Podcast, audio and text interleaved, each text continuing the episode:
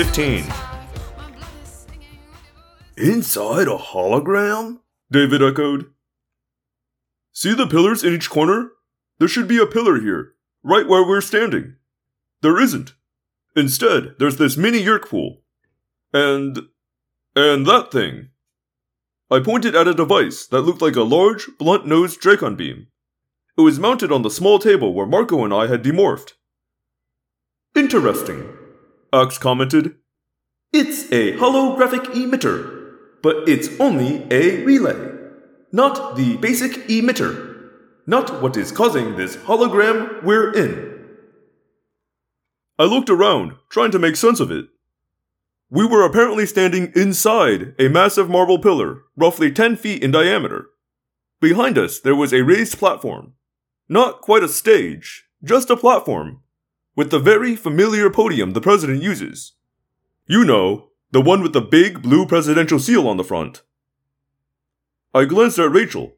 She was getting very large. Too large for the confined space. Rachel? Sorry, I changed my mind. Demorph. Are you sure? There could still be a fight. She said, sounding almost hopeful. I looked up at the ceiling. Between the hanging chandeliers were stained glass skylights. I could see daylight.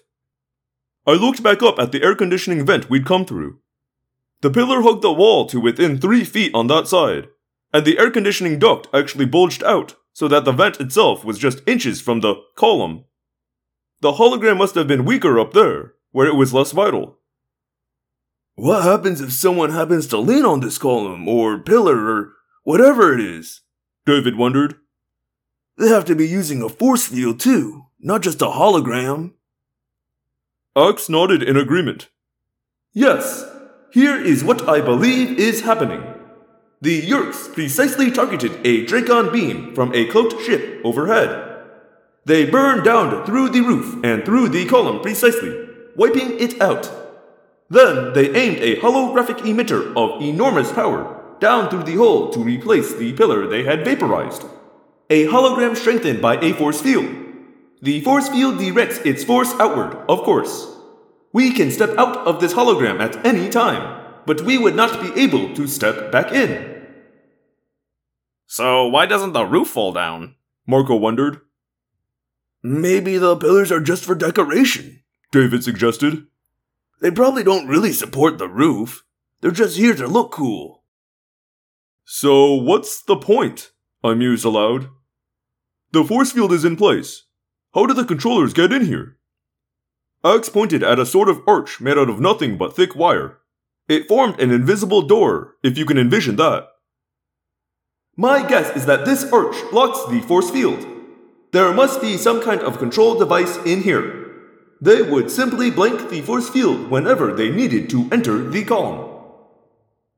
Ax shuffled with difficulty through the press of bodies over to a small computer console on the Yeerk pool. He stared at it for a few moments, then pressed a button. Nothing changed.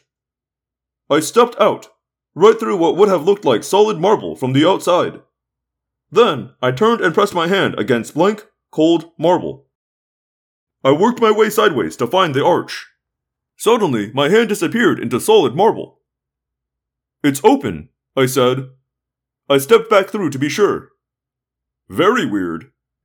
The force field may be off, but the hologram is still totally real. You'd swear you're walking through solid marble. I stepped outside once more. Once again, the mini Yeerk pool and all my friends disappeared behind me. I was standing beside a massive pink marble column. No one entering the room would suspect for a minute that there was anything different about this column. I'm telling you how I want it, a voice said. I dove, no questions asked. I dove beneath the nearest table and rolled out of sight. A white tablecloth hung all around me. I saw three pairs of legs approaching two male, one female. I cursed myself bitterly for getting careless. Of course, people would be coming and going in the ballroom. It was weird. I felt alone and cut off. Yet I knew most of my friends were standing just a few feet away, inside what appeared to be a marble column. I want the main table further back, closer to the podium, one of the men was saying. But how do the POTUS and the other HOSs get from the table to the podium? The woman asked. I had heard the term POTUS. It stood for President of the United States. But what was an HOS? Head of State? The president and the other heads of state will rise from their seats and travel down along that table, past the photogs and around the back of the pillar, then up onto the podium.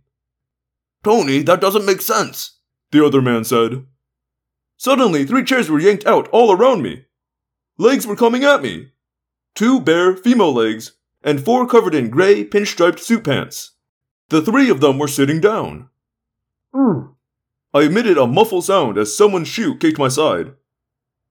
Don't tell me what makes sense. I've spent weeks working this all out, the man named Tony said. If so, then why did you tell us something totally different this morning? The woman asked. You must have misunderstood what I said this morning, Tony said coolly. I don't see how. Look, Sheila, let me make this simple for you. I am the White House Chief of Protocol. This is my show. Who sits where is my business.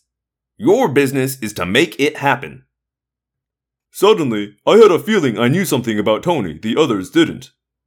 I squirmed carefully around, avoiding the various poking feet. I needed to see the bottom of Tony's shoe. Tony, you don't have to get. The other man started to say. Look, just do it, Tony said. Well, okay, but there will be no time to change your mind again before the banquet, Sheila said, sounding huffy. You know the Secret Service detail insists on knowing all the specifics well in advance. I won't change my mind. The POTUS and the others will approach the stage from behind that column. That's final.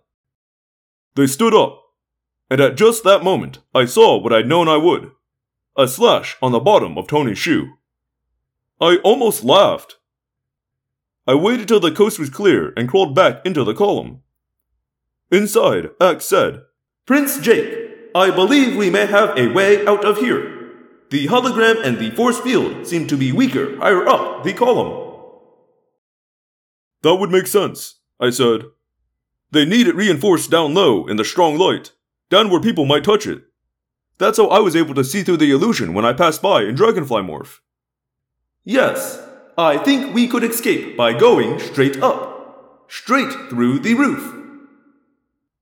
I looked up, out at the sky overhead, and saw a circle of blue that looked awfully inviting. Fine, let's get out of here, I said. But Ax hesitated. He turned his stalk eyes meaningfully toward the stainless steel tub. The Yeerks are probably already in place. Do we. Do we leave them? I knew what he was suggesting. It would be easy to finish them off right there and then. But if we did, the Yeerks might simply be able to replace them, and they'd be warned that we knew their plan. Besides, there was something wrong about killing defenseless slugs. I was pretty sure of that. I shook my head. Let's fly. Some decisions are smart. Some are dumb. Some manage to do a little of both. This was one of those. Chapter 16 Tobias, are you able to hear us? Ax called in thought speak. No answer. I wasn't surprised. Tobias was probably too far off to hear. We were all going back to Seagulmorph, but if we flew straight up, we would probably emerge from the middle of the roof. It would look as if we'd simply popped up out of the roof. The roof that was being watched by a dozen security guys, and probably the bald man. We needed a distraction. The fire alarm, David said. I did it once at my old school to get out of taking a test. He pointed at the small red lever on a nearby wall. Okay, I said. Good idea. I'll do it, David volunteered. Everyone, start to morph seagull. David, you have to throw it and come running straight back. No duh. Okay. Ready? Go! We morphed. David ran. He reached the switch, yanked it down. David came racing back. Wham! His foot caught on a chair leg and he sprawled, hitting the ground. A split second later, the doors of the ballroom burst open. Four armed men came running in, guns drawn. In a flash, I realized my mistake.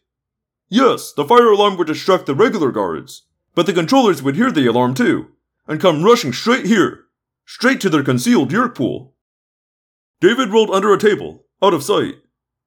Instant decision time. Everyone finish morphing and get out of here, now! I'll get David. But, Rachel said. Not now, Rachel, I said through gritted teeth. Close the archway behind me. David and I will find another way out.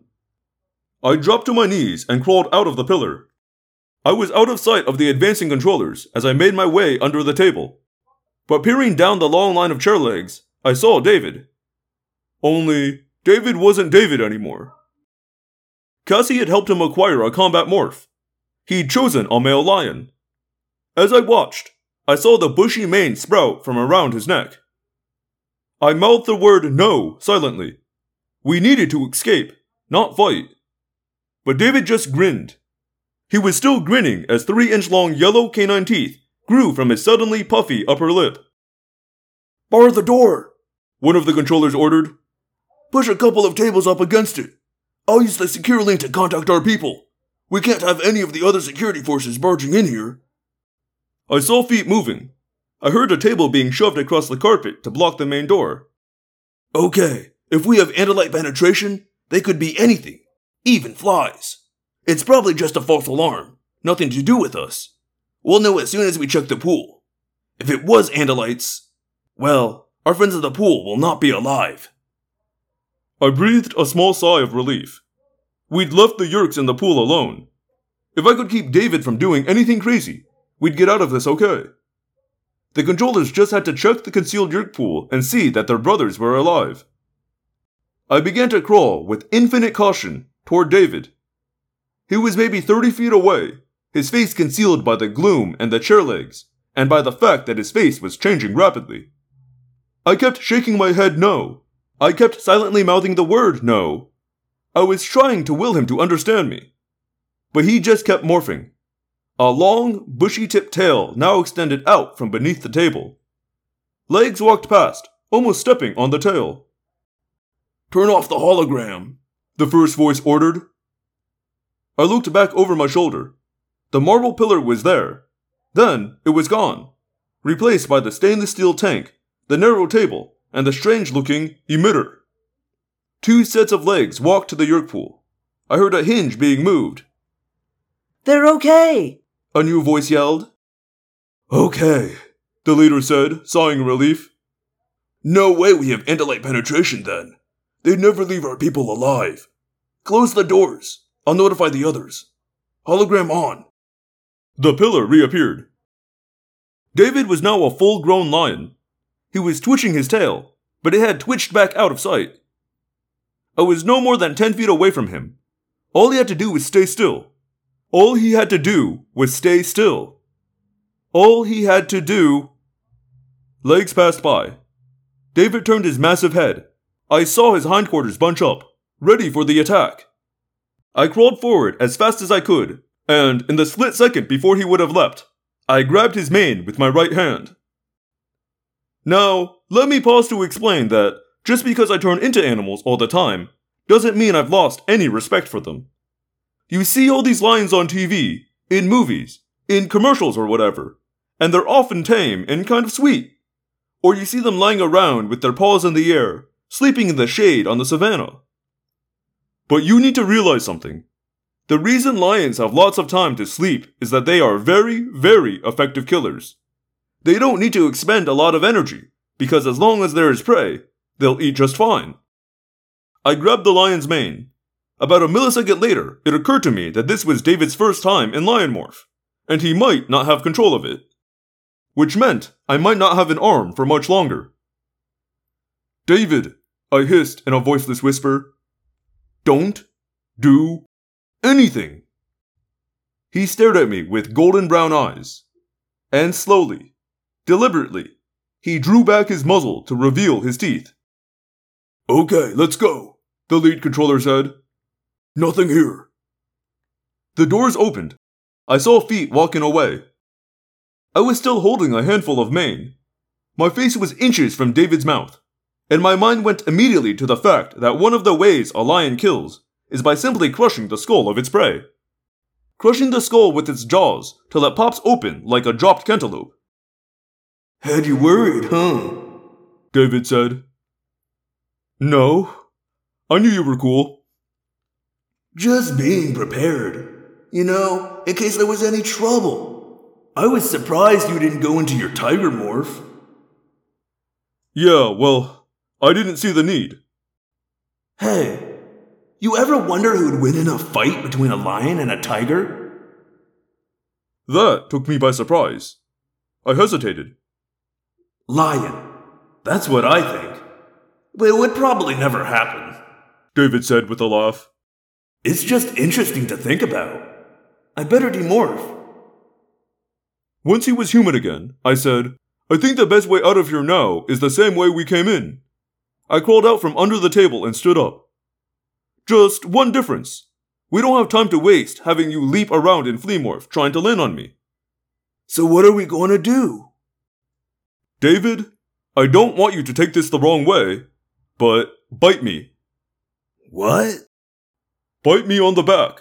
We'll morph together. Hopefully, when your flea mouth parts replace your human teeth, you'll remain latched on. Yeah, and hopefully I don't do like Marco and end up a two foot tall flea before I shrink, he said. That might hurt you just a bit. The idea worked, and we zoomed madly through the air conditioning vents till we happened to spot sunlight. There was an outside vent, after all. It had just been well camouflaged by stonework. We zipped outside, and Tobias snagged us out of midair. We flew home with me mulling the strangeness of David's question. Who would win? Who would win a fight between a lion and a tiger? And why did I suddenly care about the answer? Chapter 17 We now knew the Yeerk's plan. They would wait for the big banquet. The heads of state would walk up to the platform, one by one, to give speeches. One by one, they would pass behind the holographic pillar. There, out of sight of the audience, they would be hauled inside the pillar. They would be grabbed and held, their heads forced into the pool. A Yeerk slug would enter through their ears. Minutes later, they would be controllers. Meanwhile, the holographic emitter we'd seen would project an image of the head of state continuing his walk up to the podium. He would seem to reappear on the far side of the pillar, walk up, and calmly deliver his speech. By the time the speech was over, the real head of state would be ready to emerge. The switch would then be done in reverse. Tony, the White House protocol guy, is the man with the slash on his shoe, I told the others as we gathered in the barn. That was the whole purpose behind grabbing the helicopter. It wasn't the president they were after right then. They want a grand slam, David said. They want all these guys at once. So they snagged the second helicopter, the one that always accompanies Marine One, to throw off possible terrorists. Exactly, I agreed.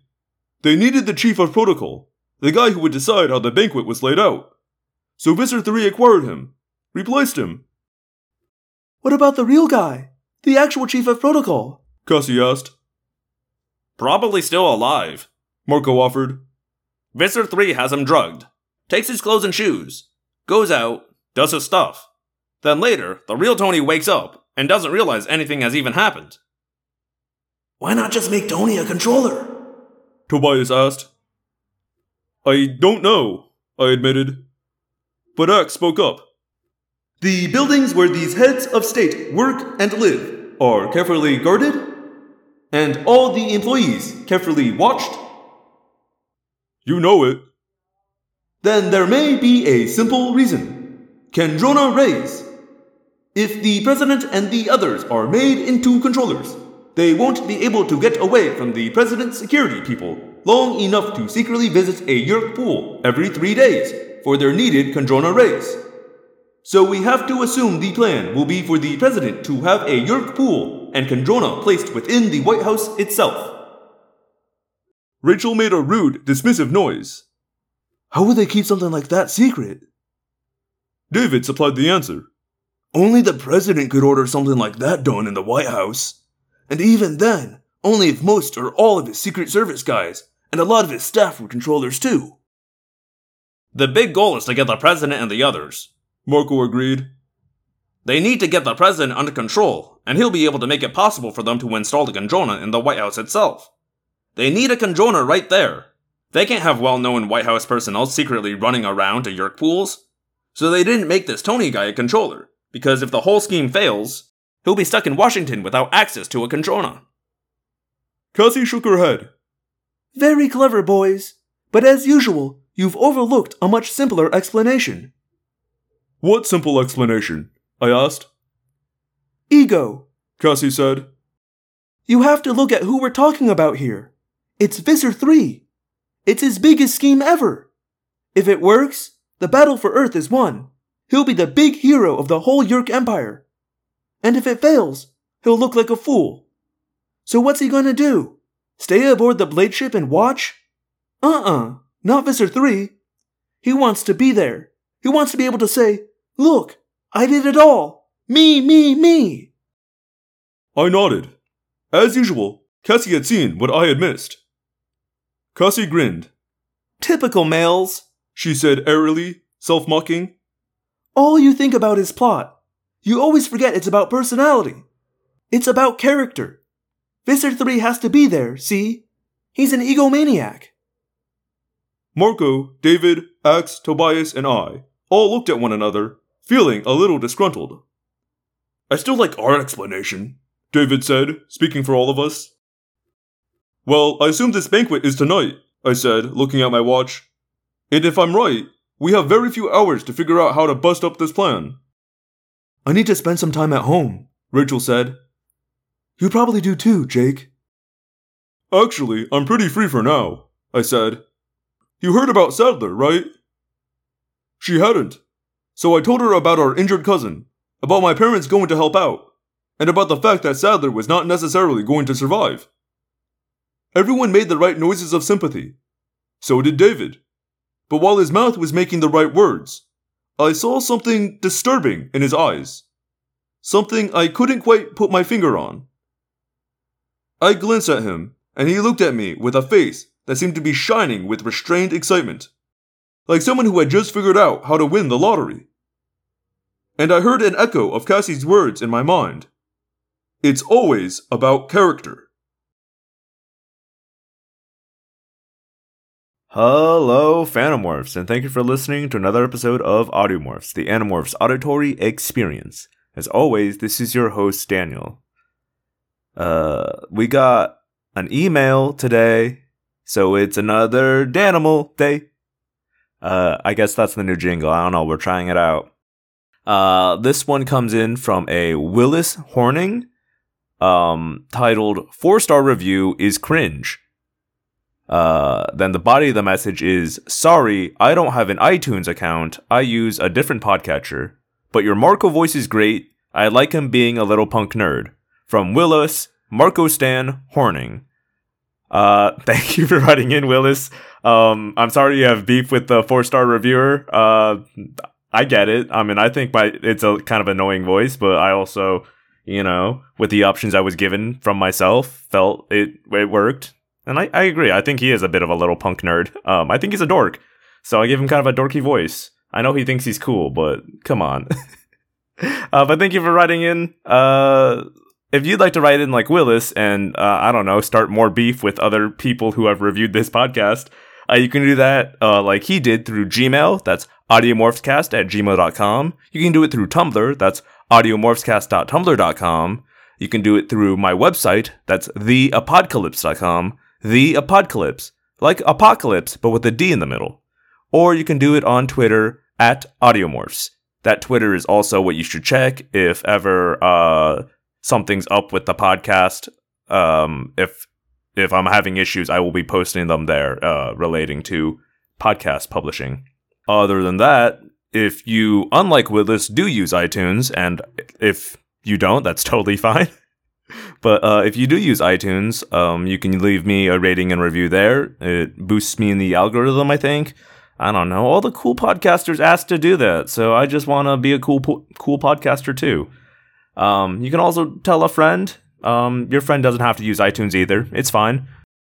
Uh, let's see now. What what else do I normally say here? I don't know. That's good enough. That's close enough. Uh, thank you all for listening, and I will see you all next week. My name is Daniel, and I believe one day the Andalites will come.